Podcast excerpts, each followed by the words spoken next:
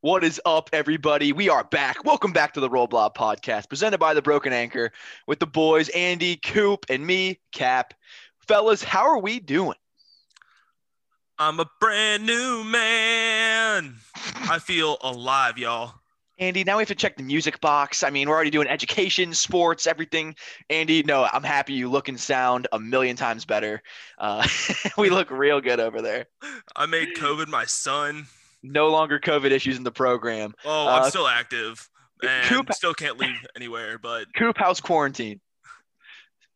I wish I was quarantined. Coop, you're not quarantining? We've had contact tracing with Andy from the last podcast. Oh, you're not taking Coop, this pandemic seriously, Coop. Yeah, you're part of the problem. Let me put my mask on real quick. I hope this is better, but Andy clearly has corona. I don't know how many he's drank today, but he's probably upwards of, 11 by now. Drinking the dumb bitch juice. Chugging that bitch down. So, per usual, we are going to scrape the bottom of the barrel. Fellas, we are just thriving. I mean, I just feel like we're on like a like we're castaways, you know what I mean? And we're just trying to make the best of it, Like we're out here on the island doing the best we can. But I think we actually got some decent conversations here. We're going to get in some local football talk, a little bit of debate between Browns and Bengals. And also college basketball's got some storylines. So I think we're going to get into that. And then the biggest story, I think, in the whole news cycle, the whole sports world, Tulsa Tulane's been canceled. So we're obviously going to have to talk about that. And also the RollBlob's made its first $1. So that's going to be kind of our jackass topic as we celebrate our first $1 here of maybe like 3. So we will get into that. Fellas, anything before we get to the intro here? No, let's fucking get it. We're just swimming in it. Swimming in the coin, bro. Let's run it, Andy.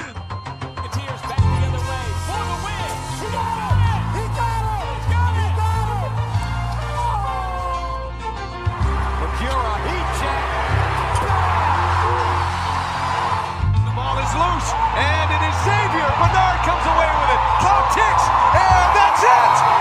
Xavier has upset Arizona.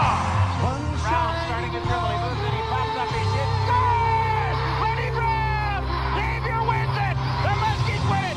71-69.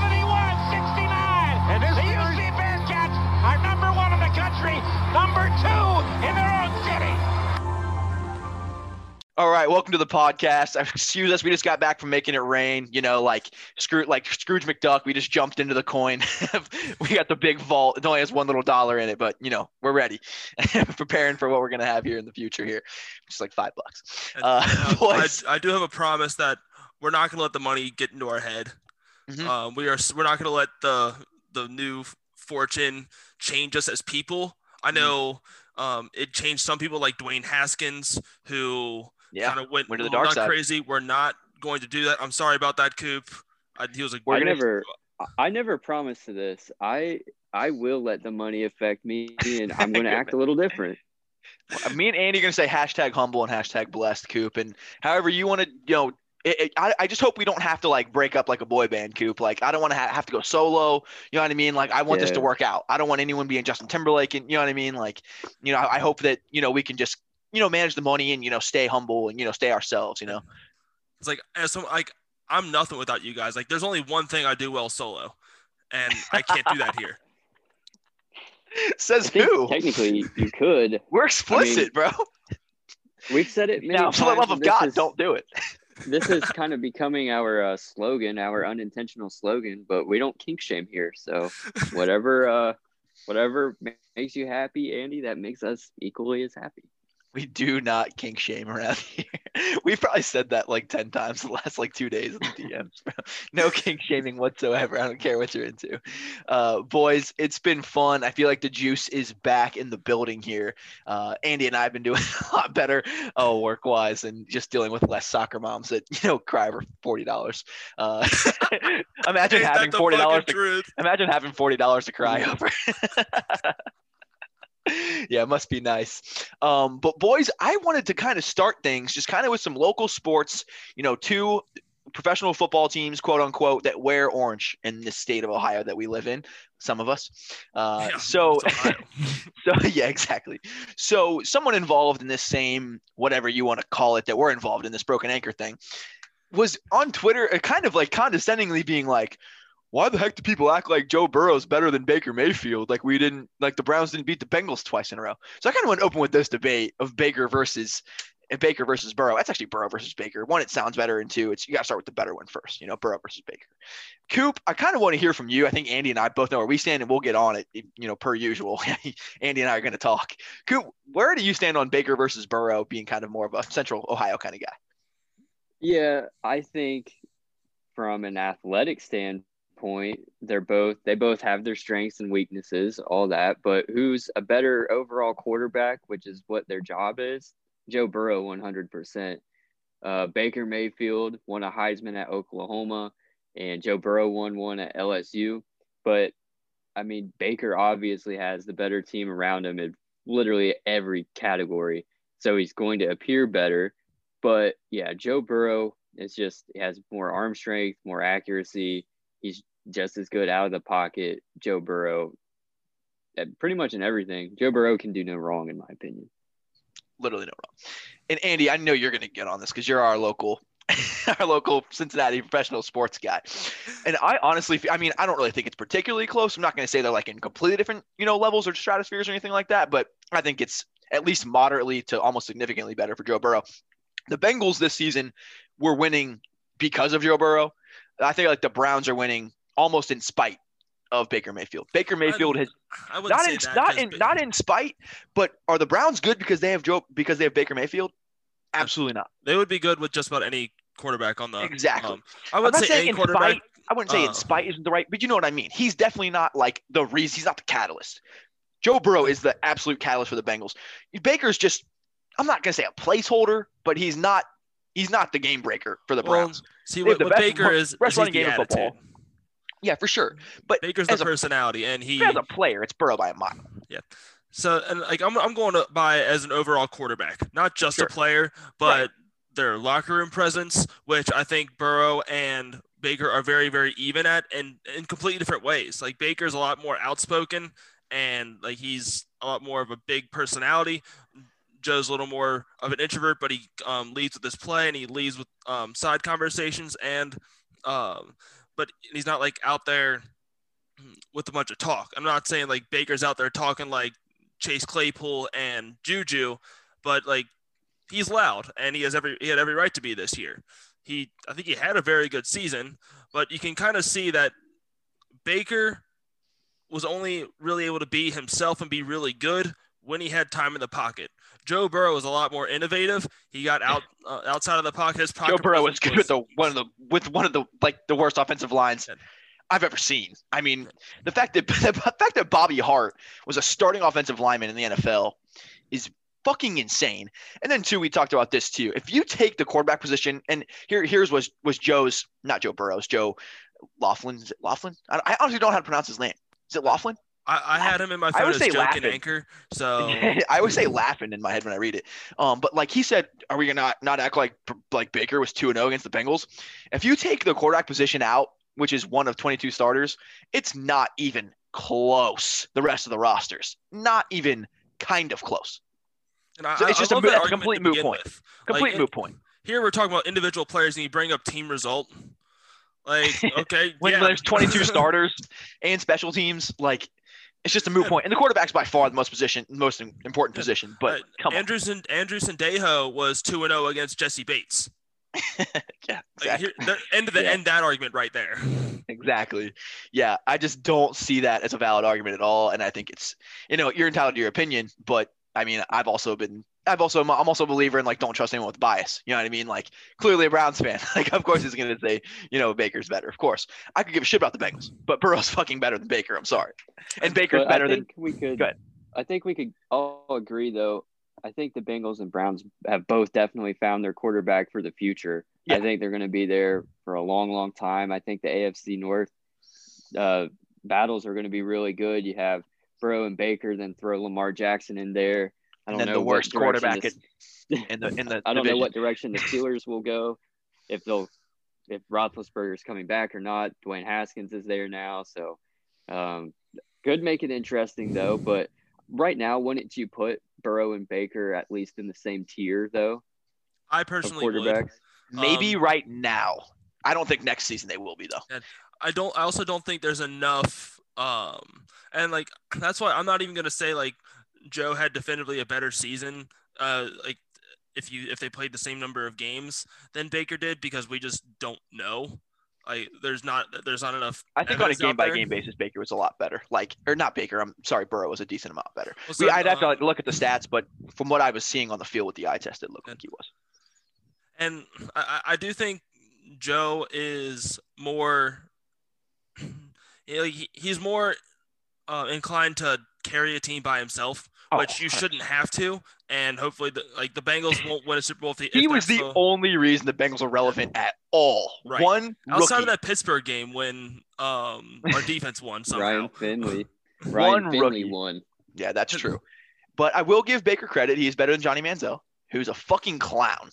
Johnny Manziel's a fucking idiot. Yeah, dude, that's what I'm talking about. He's a fucking – shut the fuck up, man. And, dude, it's like it was one thing when you're in college and you're 19. He's got to be like 26, 27 now. Let's see. He's not a spring chicken anymore. I guarantee he's at least 26. He won the Heisman in 2012, I believe. He's not young, was it dude. Like, he was a redshirt freshman that year. Like, that shit is not cute. That shit is not cute, bro. Like, that you've lost that boyish charm of, like, being immature and all that kind of shit. He was born in 1992. He's my your age. He's my age, dude. He was born – he's 2 months younger than me. Holy shit. It kind of sucks, though, because I really liked Johnny Manziel when he was at Texas A&M.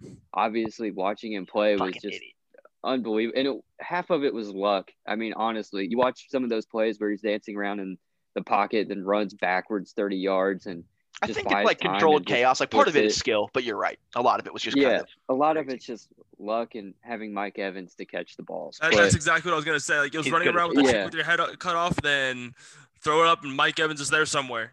Second best Texas A&M quarterback. That's why you win the Heisman. It's not like I don't think it's really a talent award like it's supposed to be. It's who's the most exciting player to watch. That's who it's been the last 10 years pretty much. So definitely. But I was a fan of him. It just I wish he could back up what he says with – and he's still talking that shit like he's relevant at all anymore. He had one of the worst – careers for number one. I mean, you can't really do worse as a number one overall pick. You really can't do worse than what he did. He wasn't a number one overall pick though. What was he, like 5? Like 21. No, was he really? Way late. He was. Because like that was a big talk. Like he just because he was projected like top 10. Oh, okay. And just but he was down like viewed and down. As like whatever he was viewed as. You know what I mean? Like he was viewed as like a franchise quarterback. Like. And that's my bad. For whatever reason, I thought he was number one. It just kind of lumped all those. Still won a Heisman. Yeah, I lump all those Browns quarterbacks as just number one overall picks. I don't know why. I was trying to look it up. It didn't pop up right off the thing on the own Wikipedia. Ooh, but yeah, all right. I want to hear this. Browns fans, please let me know. Nice call. Who would you like? Who was better, Johnny Manziel or Deshaun Kaiser? Oh God, they hate both of them. Would rather shoot yourself in the left leg or the right leg. And here's my last thought though on the Baker Burrow thing is like.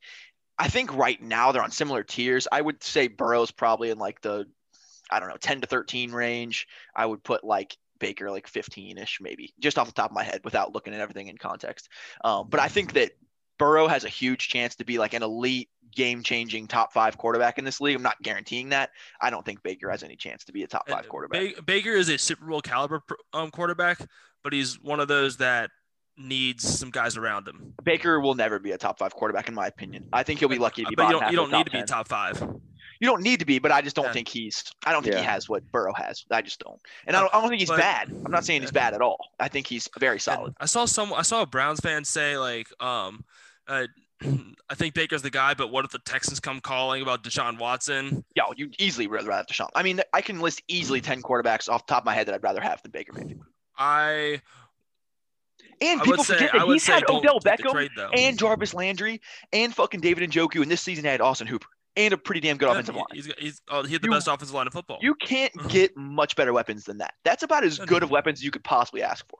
You know what I mean? And he's still just Kareem Hunt. And exactly. And he's still just decent. You know what I mean? Like Burrow had the worst offensive line I've maybe ever seen, a decent young receiving core, and, you know, a pretty good running back, you know what I mean? But not Nick Chubb and fucking Kareem Hunt, you know what I mean? And he looked really fucking good as a rookie, you know what I mean? Right. Like the conversation really needs to not be about Burrow and Baker. It needs to be about Burrow and Herbert. Exactly. Those are two in very similar situations. But you know, the two Ohio quarterbacks, the two young Ohio quarterbacks are going to end the same division. I just don't think it's particularly close. But I think both are they're both their franchise quarterback. That's obvious. Like really, there's one AFC North team does not have their franchise quarterback, and that's that team in Pisstown, Pennsylvania. Gotcha. Yeah. They might have it. We don't know. Yeah, I mean it's an upgrade. I mean at least for the future. I mean better than fucking.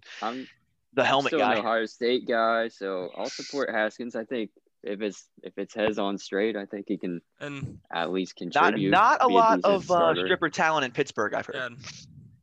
That's a good thing. Known for their strippers. That's why James Harden wasn't asked to go to Pittsburgh. But Think about this for a second, though, with all the NFL quarterbacks. Like, you know, the quarterbacks we grew up as kids watching, you know, they're starting to retire. Drew Brees, Philip Rivers. And then obviously Peyton and Eli have already retired. Then Ben Roethlisberger is going to, Tom Brady, all that. But now we're kind of getting that second wave of guys Andrew that are going to be here. Can you believe he's already come and gone? Oh man, yeah. That dude from Barstool, Joey. Molinaro, I think is the last name. His Andrew Luck impressions. Impeccable. It's so good. He was so great. I miss him so much. Think about the new wave of quarterbacks we have to watch with Burrow. You can include Baker Mayfield in that. Josh Allen, Justin Herbert, Lamar Jackson, Patrick Mahomes. I mean, the list goes on and on. It's Sam Darnold. Yeah, it's Sam Darnold. Yeah, Sam Darnold. For sure. Jake Locker. Tim Tebow. Locker? I barely know her. That's kinky. I'm not going to shame you. Boys, all right, let's move on. All right, our last little football topic is kind of the local topic of the day here in Cincinnati, and that's that your Cincinnati Houday Bengals are getting new uniforms, fellas. Andy's what do you think about slapping a new coat of paint on it? The team is saved. We're playoffs, here we come. The curse of Bo has been lifted. This is the news we needed. When I saw the eyeballs, I'm like, yes, this is game-changing right here. The Patriots passed the guard. Thank you, Patriots. I appreciate you holding our place for us. And here come the Bengals, baby. It's so stupid. Like, I'm sorry. Like, it's fucking uniforms. Like, I said it on Twitter. It's like, you know, in 2K, it was like, fix the fucking game. Here's pictures of sweat. You're welcome. It's just like, come on, bro. Like, sweat. Sell the fuck. Get us an actual owner. Get a fucking general manager, and and how would you pick the franchise that hasn't won a playoff game since 1990? I mean, the Browns won a fucking playoff game for Pete's fucking sake. Jesus fucking Christ, it's an embarrassment. And they covered in the divisional round. Marvin Lewis was tenured for like 17 seasons, 0 playoff wins. He was the second longest tenured coach in NFL. The only one more than him was Bill fucking Belichick. But what has Bill Belichick done more than him? That's a good question. He has not proven himself at all. Subway commercials is that all he's really known for. And my brother bashed it. He's like, I know you're joking. This take is stupid. It's gonna be so good for sales and shit. I'm like, you think Mike Brown's gonna reinvest that in the team? No, what has Mike Brown done to show that he's a good financial steward of the money that Cincinnati brings into the Bengals? Again, we do not have an indoor practice facility. And then have you seen the stadium too, dude? It's bad right now. And it was built at the same time as a lot of stadiums that are in like really, really good shape. It's not good. The Bengals franchise, I'm not going to like say this for sure, but I don't think that franchise is like guaranteed to stay in Cincinnati for like way longer. Like I think it's gonna stay. I think it's gonna end up staying. But I'm saying though, if there was a franchise on the chopping block, you're telling me Cincinnati wouldn't be on like the top 5? Who the hell would want them? I guess a lot of cities might want a. I just think a lot of cities. It's just known that Mike Brown's been a major pain in the ass for the entire city. Exactly. So I'm sure the NFL's like this fucking clown, dude. Yeah. Jesus. Is the NFL going to kick him out? I mean, it's not, the Bengals aren't that profitable. I mean, you would think that you could definitely do better if you're the NFL. I mean, I go to Bengals games, or I at least look on TV, and obviously it's coronavirus right now, but like normally, like, dude, they are not selling very well. Oh no, they're not. The stadium's trash. The product hasn't been anything, and the fan base, I think, is. I mean, me personally, like, I'm a pretty loyal fan. Like in general, like I've been a Xavier fan since the day I was born. I don't really care for baseball, or like I don't hate the Reds. I don't feel the same way about the Reds I do about the Bengals. I don't think the Reds are like massively mismanaged. You know what I mean? But like the Bengals, dude. Like after that Steelers loss, dude, I just had enough of the same old fucking thing. You bring Marvin back after that again. I'm like, this is just not a franchise that's worth my emotional energy. And I think that the city is kind of starting. I'm not saying it's past the point of no return, but I think you're getting a lot of, like, for lack of a better word, uninvestment from the city of Cincinnati, who's kind of honestly a little bit tired of the Bengals. You definitely do. And if you think about it too, comparing it to the Reds, because that's really the only thing you can compare it to, but you go to a Reds game. But or Cyclones, I guess, FC Cincinnati, I guess wasn't fair to say, but you go to a Reds game, Great American Ballpark was built in 2003, I think it was first year for it. Mm-hmm. And I mean, you go to the game and it looks like it was built last year. It is beautiful. Looks so nice. They've renovated it, kept it up to date. Like it's still a really good product. And like the Reds haven't been great. Like let's call it what it is. But also too, it's a different game in the MLB. Their payroll is a joke compared to like what the Yankees and Red Sox. So I mean, they're behind. You know what I mean? But like the Bengals have every team. Yeah. The Bengals have every competitive advantage in the world, getting great draft picks. Like there's like the salary cap's the same. Like they have no excuse. You know what I mean? The Reds at least have a valid excuse. Like how are we supposed to compete with the Yankees, Dodgers, and Red Sox? You know. And like you can't compete with them, but the Reds are also not poor. Exactly. Like people keep talking about how we can't afford this. We can't. Yeah, we can. They're $1 billion organization. And the Reds, I think, in the last couple of years at least, have been making moves and doing what they can. You know what I mean? Like, they've made doing what effort. They can. Yeah, they've definitely made the effort. And even if the Bengals were making effort and signing free agents and making trades instead of just hoping to draft well, then that'd be something. But I mean, Carson Palmer got a ton of heat. I think it was last year. Or maybe just over the summer or something like that. But yeah, I remember. He was talking about how poorly the organization You mean what you know? Okay. Cut that out. That was like your first one ever, though, so you're good. Organization was mismanaged, and saying just how they didn't make an effort. And he would go to management and say, hey, we just need these pieces, and I think we can get from 10-6 to 13-3 and be a Super Bowl contender. And they just never do anything about it, and that's why he walked. And people were on Twitter roasting Carson Palmer. I'm like, he didn't say anything that's not factual. Yeah, exactly. Like, where's the lie? He's saying exactly what we are saying. And he stuck it out for like a decade. Yeah, and he, at the end of the day, had a really good career in Cincinnati, and he probably deserved to win a Super Bowl in Arizona. But he said once he got to Arizona and he saw how much different everything was from even just locker room and stuff like that. Yeah. I mean, you buy into it. It's going to play a part in it for sure. It's definitely. Dolan Pecco said a very similar thing where, like, so in Cincinnati, like when he left Cincinnati and went to Denver, and like Denver wasn't anything real special. Like they had already, like they've been a year or two removed from their Super Bowl, and they've just kind of been like average to good. Mm-hmm. But he said in Cincinnati the feeling in the locker room is I just wouldn't win a playoff game, man. But in Denver, it's we won Super Bowls and that's it. So it's a completely different, like, apparently in Cincinnati, it's like we just want to not be mediocre.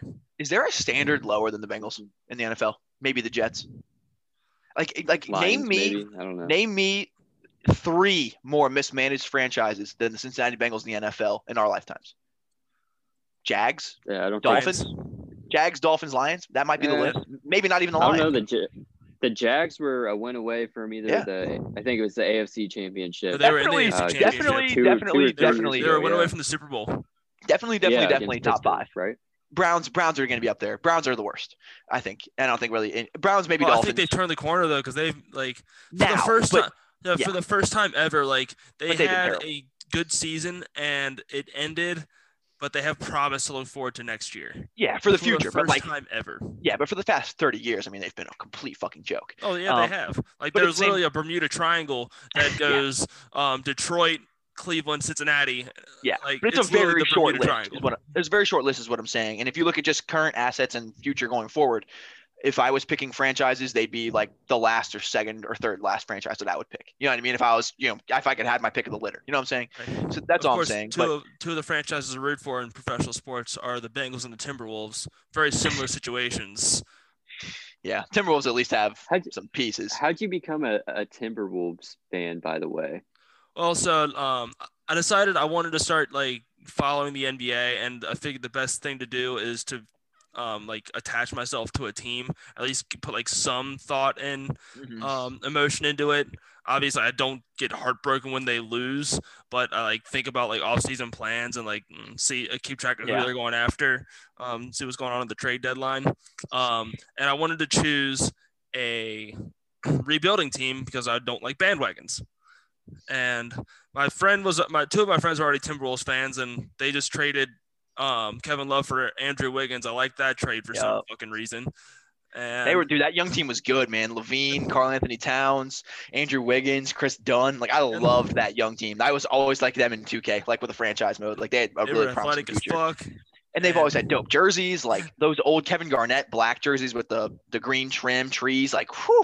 I've actually always been a pretty big Timberwolves fan too, without like having an official team. It's been like them and the Pacers, and then the Cavs or whoever has LeBron. Like, I've root for other teams. Like, I probably root for LeBron harder than I root for the Timberwolves. I don't give a shit about who wins the NBA. I love the NBA, but I don't really give a shit who wins for real, as long as it's not like the Warriors. But anyway, so it's just crazy, man. Like, I don't think like the Bengals are losing their team anytime soon. I'm just saying. Like, you're not being like the NFL's like, oh, no trouble at all. You know what I mean? Like, if things were to change, there's a switch up, they're not going to be like, oh, the Bengals, oh, great standing. You know what I mean? Like, it's just you're putting yourselves in jeopardy, and it just could be run a lot better. And I think the people in Cincinnati deserve a lot better. But that's treasure trove of stuff, and fuck the Bengals. Anyway, do we have anything else on Burrow, the Bengals, the jerseys? I'm actually excited for jerseys. I'm excited for the jerseys. I'm excited for the jerseys as well. I am a big uniform guy. Oh, me too. I follow uniforms. I will judge a game that I'm watching. Say it's like a ton of basketball games on. I don't think we can discuss it on the pod. We'll talk after. But I'll shame you. We'll talk after hours. It's not late enough yet.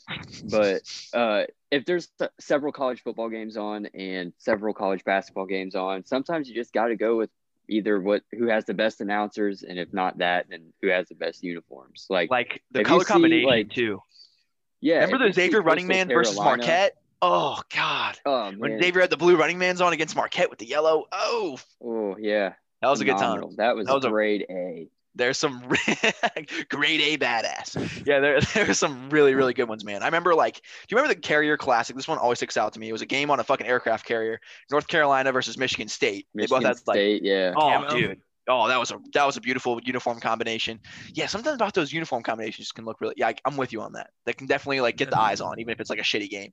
Definitely. The worst is in the NFL when like one team, say like the Broncos or something, where they're color rush and it's all orange, and then the other team is wearing just their standard away jerseys. Rough. And it just looks, it's like all white with horrible accents and stuff. You know which team compliments literally no one else either?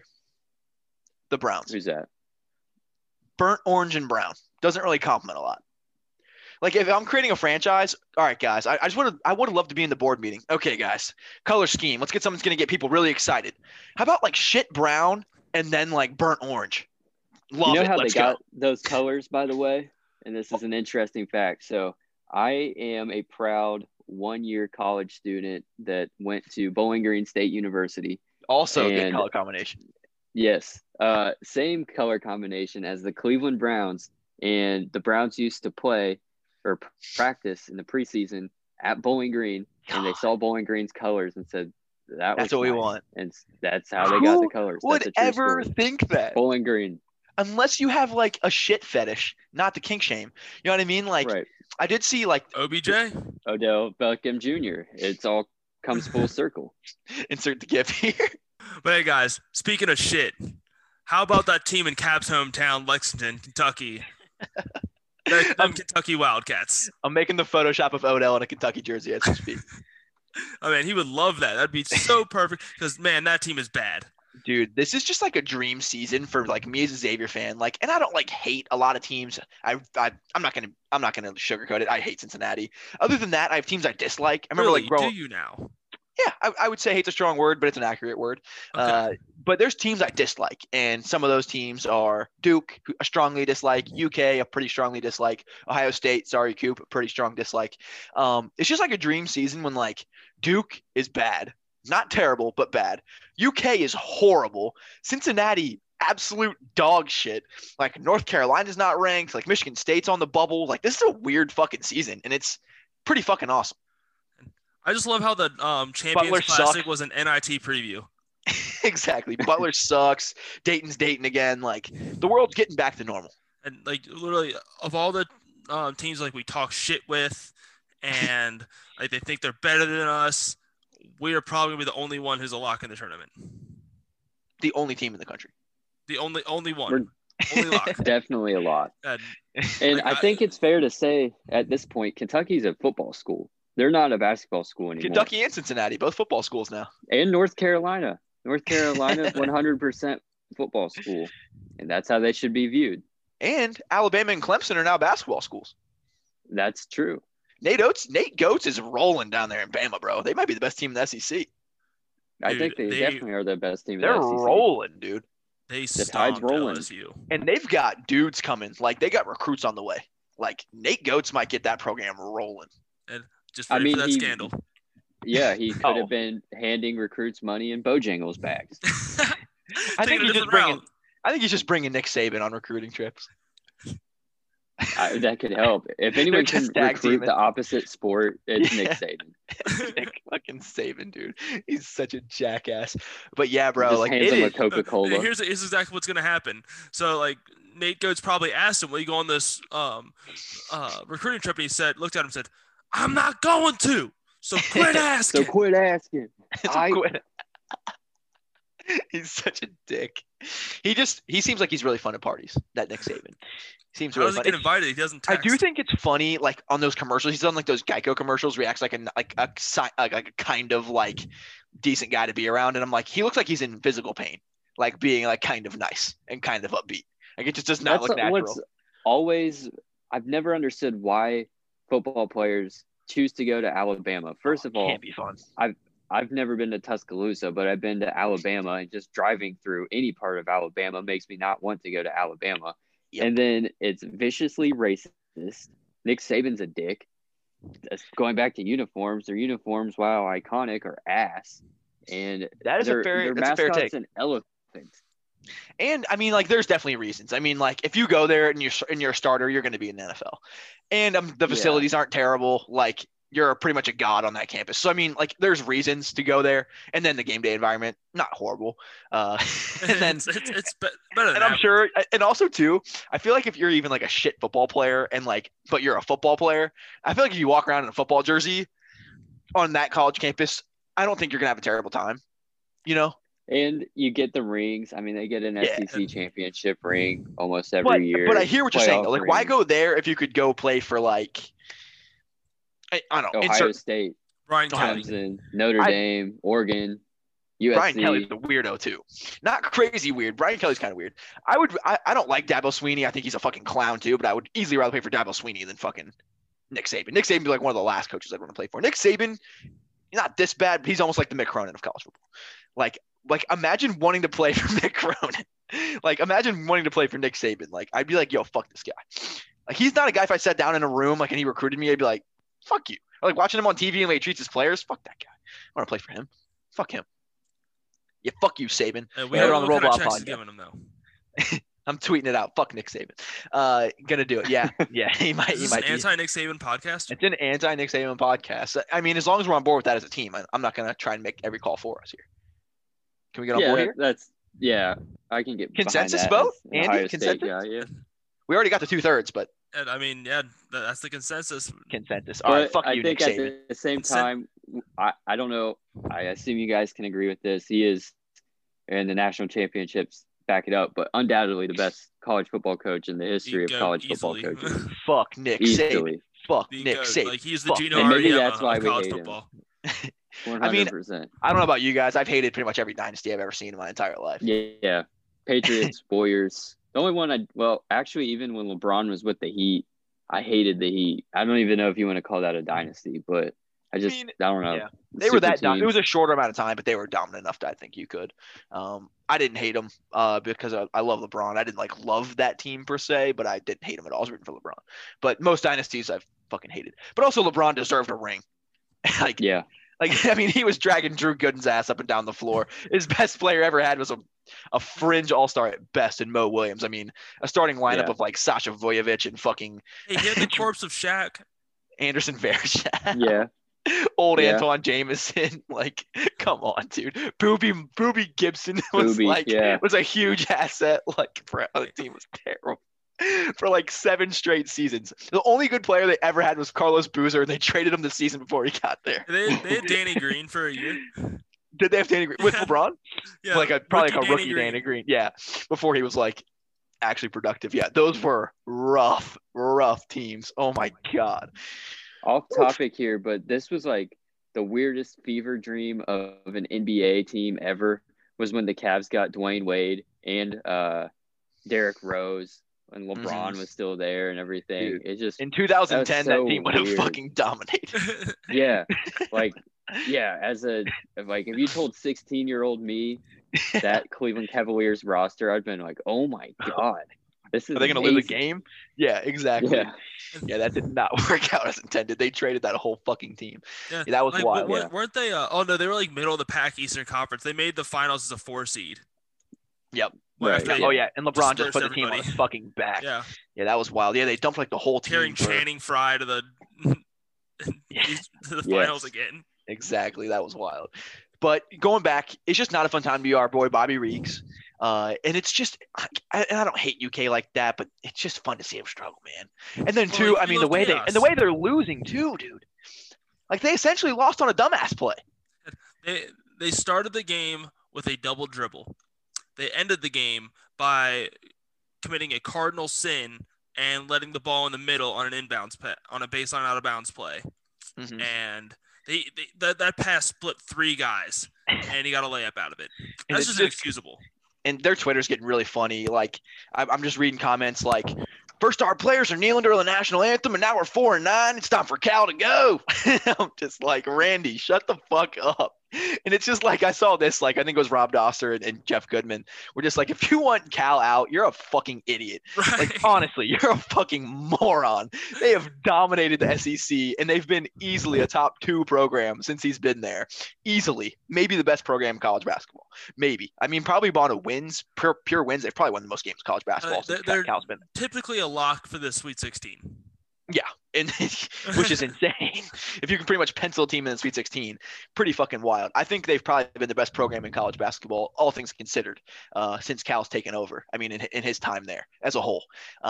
They've been absolutely dominant. And he's and I heard this argument on the Skinny podcast, Rick and Chad Brendel, our favorite. Hi, Chad. Chad Brendel and Skinny were getting into it. And Skinny and fucking Chad, in my opinion, were making stupid ass points. And Rick was like, guys, he brought in the number 2 recruiting class in the country this year. Let's not act like he's still not recruiting at a super elite level. This is one blip on the radar. They've been super fucking good. And this recruiting class was just not that deep. I mean, they haven't been getting the Zions and shit recently. But I mean, if you want Cal out, I don't know what to fucking tell you. You're just an absolute moron. Stupid. Which, granted, a lot of that fan base is. And and this is the worst case scenario for a Cal team. I mean, this is a pandemic season where the prep is just way worse. I mean, you weren't able to have as many preseason workouts and all that kind of shit. You know, Xavier, for example, is doing all their shit through Zoom. You're expecting all these 18-year-olds to be on the same page. You know what I mean? When it was just Zoom meetings and shit.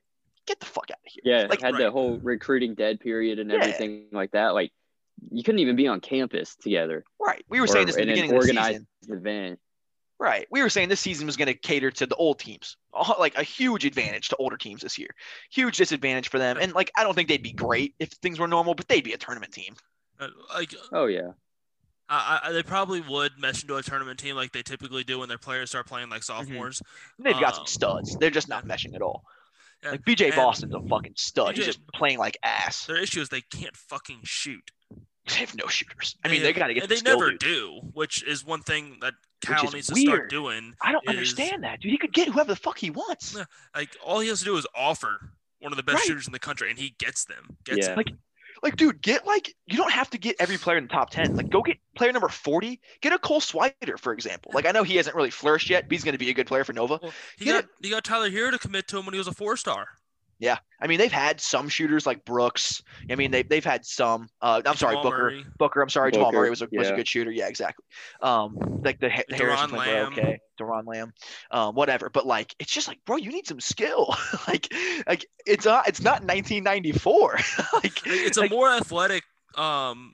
Like it's a more athletic version of the team that we had last year. Mm-hmm.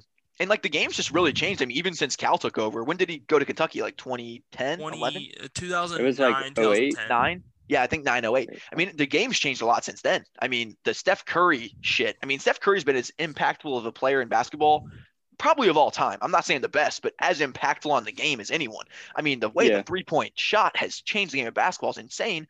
And Cal's playing like it's 2009. You know what I mean? And he can get whoever the fuck he wants. Like, he's getting these uber athletic guys. Yeah. Space the floor, my dude. There's like a jump out of the gym, but like what he needs to do is get a couple of those guys, and then get some good heady players, and then some shooters. And then too, bro, when there's 2 seconds left and you're up one, and the other team has the ball out of bounds, like the last thing you can do is just let a guy just get the ball right under the bucket for a layup. Like that's just fucking common sense. And tell my eighth graders that. And you cannot tell me that these freshmen did not hear that, even in high school and during their AAU. Yeah, it's wild, man. Like, it's pretty wild. I mean, he's definitely shit in the bed this year, but they're going to be fine. And if you want Cal out, you're fucking stupid. Yeah, I mean, I just love checking the top 25 and, like, looking at games and being like, oh, shit, Duke wouldn't be here even if they were playing tonight. Then I have to go search the ACC. Yeah, I got to filter by the ACC. I'm just loving that. You know what I mean? It's just a weird season, and I fucking love it. Xavier being ranked higher than, like, Duke, North Carolina, Michigan State, you know, fucking Kentucky. Like, I'm here for that. I don't hate that at all. And boys, in less great news here, and I know that was great wordification, the Big East has got the cooties, my dudes. Big East is like it. Put a mask over the whole Big East conference. Bubble. Consider us bubble buddies here. Bubble butt. Play the hits. Play the hits, fellas. I mean, it's rough right now. So Xavier and Butler are scheduled to play, I think, January 29th. Both have the Rona. So, I mean, a lot would have to go right for that. Xavier's scheduled to get off their quarantine on Saturday. So when you're listening to this by tomorrow, Xavier should be ready to play. I mean, we got to get that's they got to get through testing. Tomorrow, Saturday is the fifth day. So if anybody else was passed on to anybody else, that's when they'll probably have enough viral load to test positive. So we could get shut down more, but right now the plan is to start Saturday. So start Wednesday directing all the prayers. Like, so I know you might be praying for Andy right now. I need you to take those prayers for Andy. I need you to bring him to Xavier basketball. Dude, what the fuck you talking? No one's praying for me. I am every single night. Andy. I'm doing a whole rosary for you, Andy. Every single night. Thanks, guys. Maybe two. I was lighting candles and everything. Sage like Kyrie Irving. That's why Pat went down there last night. After you leave these Zoom calls, me and Cap stay on, and we kind of do a prayer circle, which is what we've been doing. And this was before you had COVID. We just prayed for you in general. Like maybe he can get his head right. Before even the RollBlob podcast. Room. Before Coop came on the RollBlob podcast, we would do this. We'd be like, we got to pray for this Andy guy, man. He's getting in an argument with Marcus 0707777 about Tulane being better than Xavier. We got to pray for this guy. 4 minutes after Andy posts a tweet that gets like 600 likes, he's in the comments of a tweet that got no likes arguing with a UC fan for 14 hours straight. Basement Dweller 62's two followers are having a rough night. Me and Andy are going at it. Yeah, good times, man. Good thing you watched Frozen, my man. Good on you. Finally watched Frozen. Yeah, so the Big East got the coots, but the Big East basketball that's been playing. I saw the meme today where it was like the Kermit meme where he's like just taking all the crack to the dome, all the cocaine to the dome. Like, bro, the Big East basketball that's been played. It's been awesome, bro. That Providence Creighton game was fucking incredible. That was just a great all-around basketball game. And like I was really rooting for anybody in particular. I like seeing upsets, but I also like watching Creighton shoot the ball well. And that was a massive win for Providence, man. They needed that one bad. Ooh, they had been taking some close L's. I think 3 or 4 in a row. And a lot of them came down to 1 or 2 plays. Oh, they were all super close games, super close against good teams too, Xavier included. Xavier's good this year. I love to see it. But yeah, man. But also, bro, I said this in the little thing. Is there trouble in Creighton Paradise right now? Like, they're not bad by any stretch, but like, they're not like the clear cut number 2 team in the Big East right now. I mean, everyone's been saying it's Nova, it's Creighton, and then it's everybody else. Like, I would still say Creighton's second best team, but like, they're not showing it right now. And right now, I think the cheers have shifted a little bit. I mean, it's Xavier and then Nova and then Big Gap and then Fordham, then Fordham, Boston University, Dayton, Conn College, Central Connecticut, Gonzaga. Yeah. Oh, for sure. We're on the same page here. We're on the same page, wherever the fuck Tulsa is. But yeah, man. But they're just struggling. I mean, they had Zeg. I mean, it was his first game back, but that was the wild thing. Like, if you watch that game and like you ask a casual fan, like, all right, which one of these guys missed the last couple of weeks? They'd say everybody but Marcus Zagorowski. Mm-hmm. Like, yeah. He was balling the first. Like, he was driving the basket aggressively. He ended up shooting the ball after got the rust off after the first couple of shots. He shot the ball pretty well, and no one else could hit shit. Yeah, and that's a team that normally can hit shit per sources. So yeah, but they're gonna be fine. I mean, they're gonna be more than fine. The Big East is just a tough conference, and that's the thing about this league. I mean, even Nova is susceptible to a loss to pretty much anybody. You know what I mean? Like, they'll probably win, but like, I mean, the top 8 at least, and then I'll say the top 8. I mean, any given night, if you're not going to show up, you're going to lose. I'll call it the top 9. Butler beat Creighton. Like, yeah, Butler, I'd say a tier behind, but you're going to have to show up against Butler, though. You know what I mean? Yeah. Like, you're going to have to show up. Right, it's not like they're not like Georgetown and DePaul. DePaul looked. Oh my God! And it's crazy because like, I was actually liking the way DePaul had been playing. I mean, the results weren't tough. The results weren't, they weren't winning the games you would like to see them win, but like, they were playing good basketball, I thought, but they just did not show up, dude.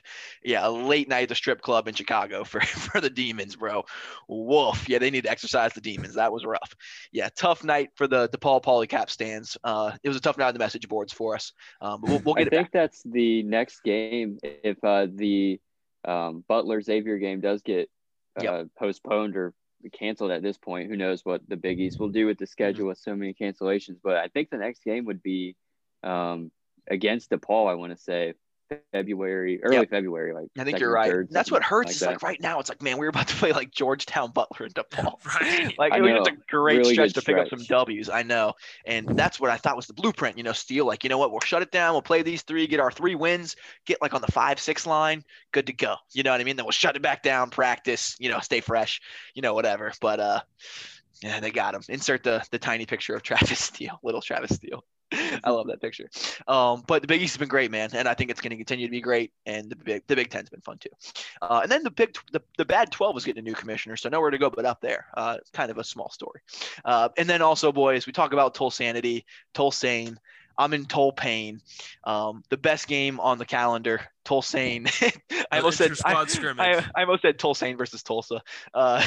Tulsa versus Tulane got canceled. And I mean, that's just like the final straw to my mental well-being, guys. Like, it's been a tough stretch here, and we're trying to bounce back and be positive. And then, really the game we've had circled on our calendar pretty much since the start of the basketball season is now over. And Tulsa and Tulane didn't get canceled when Trump was president. Now Biden's president. Thanks a lot, Biden. Yeah, come on. Now we got to check the politics box. Yeah. Recount. Stolen vote. Yeah, I mean, let's start counting the votes. I mean, I'm gonna be, getting out there tomorrow, first in line, throwing the picket fence up and, getting these votes recounted here because this is some bullshit. I'm not happy. If there's ever reason to storm the Capitol, this is it. Yeah, I'm gonna go there. I'll get Cal fired for us, and then we'll get that Tulsa Tulane game back on for us. I'm just gonna say the Tulsa Capitol in Tulsa. Yeah, wherever that is. Wherever the fuck that is. No one even knows where Tulsa is. I'm just gonna call it Tulsa versus Tulane now, or I'm sorry, Tulsa versus Tulsane. Like, it just sounds better. Tulane. I'm so confused. Yeah, I have no fucking idea anymore, bro. I literally made like those Spider-Man meme. It really is, each other. It is, bro. Like, dude, I made those fucking like logos with like the opposite school with like, but with other colors. And I was literally getting to a point, it was like late at night where I was like, I don't know which one's right anymore. Like, I literally don't know which school has which color. Like, I was like legitimately like confused the fuck out of myself. Oh, like we keep trying to like, we keep saying like the Green Hurricanes, the Golden Wave. Yeah. But, like, dude, we keep trying to mix it up and then we say the right thing. You do it enough, and like you literally are like, I don't even know fucking which one which anymore. I was one that started the joke. If you lie to yourself enough, eventually you will believe it. That is very, very true. That is very true. I do it every single morning. Good man. I'm in car sales. I do it for a living, so I know exactly how you feel. Thanks, fellas. I'm in customer service. I do it every day. Not to brag, fellas. Your glasses on the way. Fellas, we are fresh out of sports content. At least I am, unless you guys have any sports content. I know it's been a big week in tennis. I was talking to Patrick Capel about that today. He gave me some really good tennis updates. I don't know if you guys have anything else. I'm good on sports content before we talk about that money. Hey, yeah, fuck with me and get some money and get some money. Hey, fuck with me and get some money and get some money.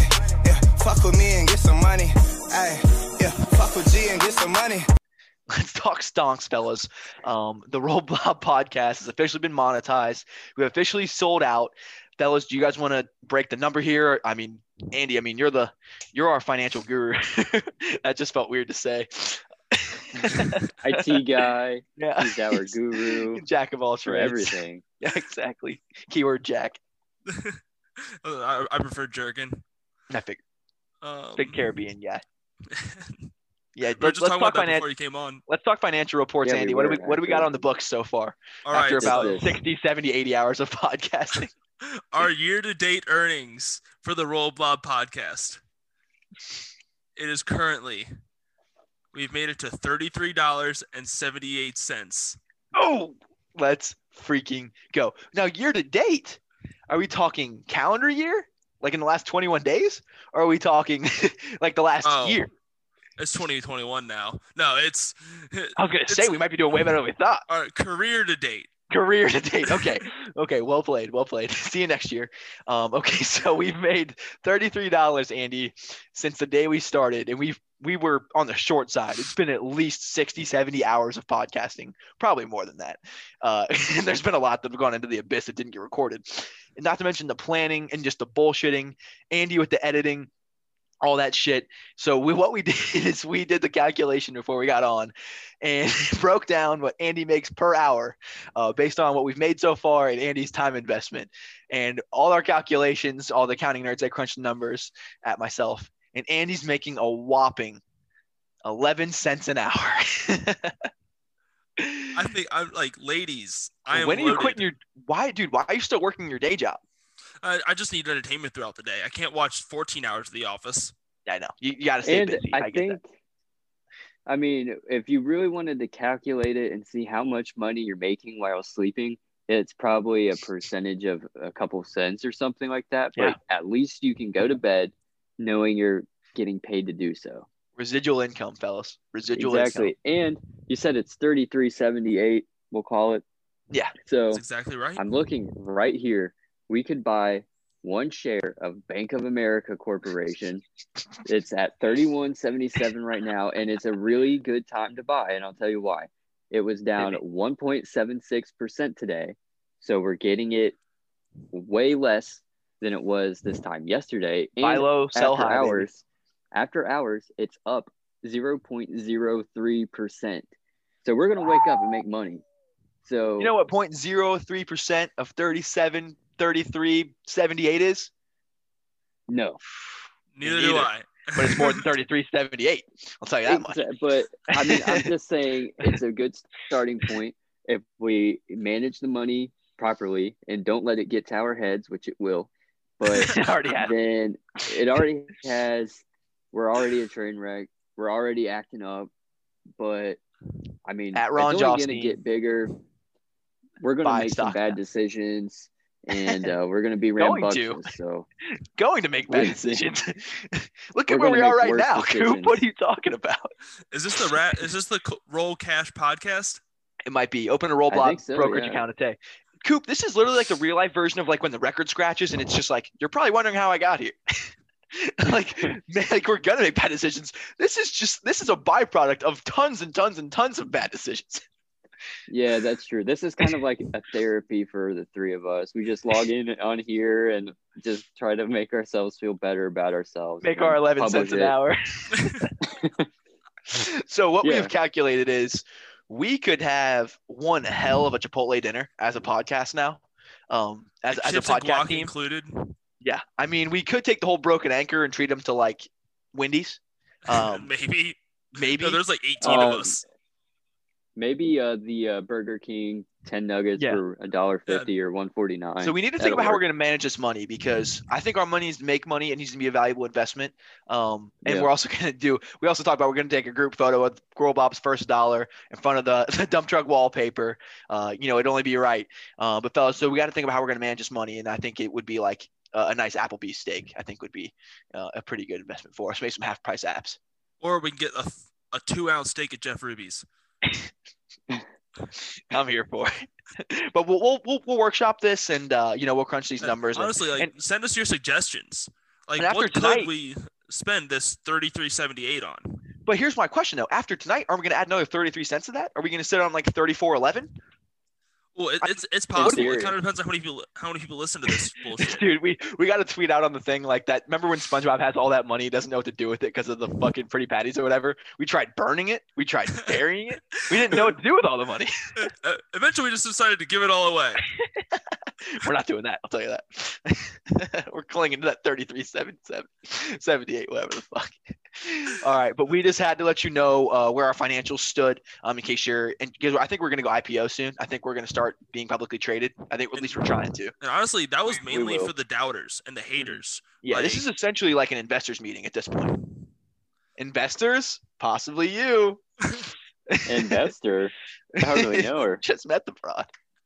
Yeah, we're gonna run like a presentation meeting, like in fucking Step Brothers Prestige Worldwide.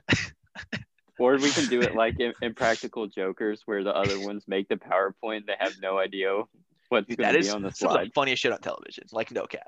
That shit fucking kills me. The presentations are so good. I love that fucking show. But, boys, I just wanted everyone to know where our financials were, where we stood, and I promise we'll be good stewards of that money. And we appreciate everyone that's helped us get to this point here. Every jackass. We truly are #blessed for you, sweet 69. Dude, I could eat for like a whole hour with the money that we've made. By the time we hit $69, I mean, that celebration will be held that the world has never seen before. Race 69, boys. It's on. All right. Okay. Once we get to 69, we're going straight to Dana's, just dropping $69 on that counter. Dude, sit down, Travis Steele. Travis Steele's got nothing on the RollBlob podcast. 69 greater than $2,000. I mean, if you think about it, we were already made about $33. We've only have to do what we've done. We're about 3 times as long, and we'll have our $69. So maybe by this summer. Yeah, we're only like 180 hours away, based on current projections. Let's see. Based on we could just not end this podcast and just keep recording for another 180 hours. I say we just do like a marathon, and like, what do they call it? Like a telethon. Yeah. We just grind to the 69. #GrindTo69. Throb the blood. It's a double entendre. Oh my God, you know what I mean? It's tweeted right now. It's a euphemism. We're going to grind to 69, boys. It's poetic. Yeah, so all right, so I'll start like a live broadcast. I'll get off here and we'll start a cap live. Actually, we'll do it on the RollBlob. We'll do a blob live, and we'll do it like people can call in and send donations. You know what I mean, kind of deal. We'll have like different like pieces of entertainment. We'll have like Fanta come on, and we'll have like some weird guy play like his oboe. You know what I mean? And like it's all play his oboe. Maybe Patrick can play an oboe. I don't know. We can get DJ Bandcamp. We'll get DJ Bandcamp. We'll get the the people in their polos. That whole deal. We'll just monetize this whole deal and grind to 69. Get the guy from Q102 that's at Xavier game. Oh my God, the DJ Khaled wannabe guy. Yeah, does anyone know his name? No. Josh Martinez. Yeah. Josh Martinez here has no clue what's going on. Oh, that's fucking great. It was great. Like on days like they're playing Sienna. And he's just going, we need you to get up. It is the start of the second half. Let's make some noise. Lower bowl just golf clapping. Read the room, bro. Not even there. it's one thing if you're going to say, like, hey, let's get hyped up, like, let's get energy up. But, like, bro, it's Sienna. Read the room. Like, way over the top, my dude. That's like, bro, like, I remember I was watching this one game. I'm a huge Dan Le Batard Show fan. They had DJ Khaled, like, announce, like, he was, like, a sideline, like, kind of a DJ band camp, like, for a Marlins game. And he's just like, Derek Jeter, like, just, like, doing his whole fucking bullshit, bro. That shit was fucking hilarious, dude. They had Pitbull do it one time, bro. Like, Miami looks so fun. If I wasn't living in Cincinnati, I'd live in Miami in a heartbeat. Shit looks fucking wild. Miami's great. Dope as fuck. Fuck the West Coast. All right, boys. Miami of Ohio, right? Obviously. Yeah, obviously. All right, boys. I think this was fun. I think it was monetarily profitable. It was profitable, yeah. Definitely profitable. I don't know what you guys are going to do with your 11 cents tonight. I think I'm going to invest it. You know what I mean? Let my money make money here. Yeah. I suggest you do the same, but we'll have a financial, get together after this. So I'll probably blow it on drugs. To each his own. Roll ball.